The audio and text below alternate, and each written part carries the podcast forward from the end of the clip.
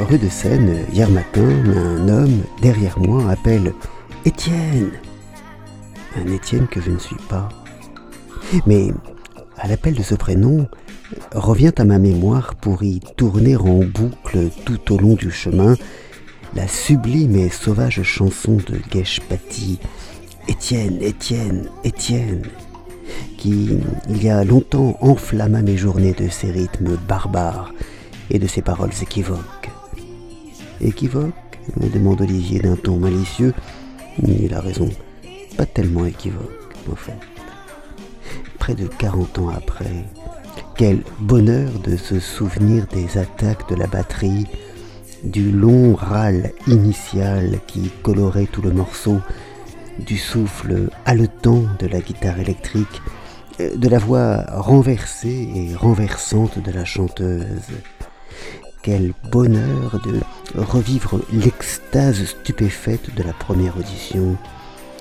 C'était tellement provoquant, tellement incorrect, tellement vulgaire et cependant joyeux, tellement disruptif. En ce temps où ce mot n'existait pas encore, parce qu'il n'avait pas besoin d'exister, parce qu'il n'était nul besoin alors de cache-misère. Cette musique a dansé dans ma tête tout au long du chemin. Elle était là tandis que je traversais la Seine sur un pont des arts blanchis par les flocons, que j'admirais les corps alanguis des statues de Mayol revêtues d'un voile de neige, que j'enfonçais mes pas dans le coton poudreux recouvrant le square Marigny, et que, remontant les Champs-Élysées, je détournais mes yeux de l'affreuse malle dont Louis Vuitton a recouvert son immeuble. Il y a trop de belles choses dans le monde pour perdre son temps avec celles qui sont laides. Et toujours dans ma tête la musique qui dansait, infiniment vulgaire, suggestive et joyeuse, infiniment libératrice.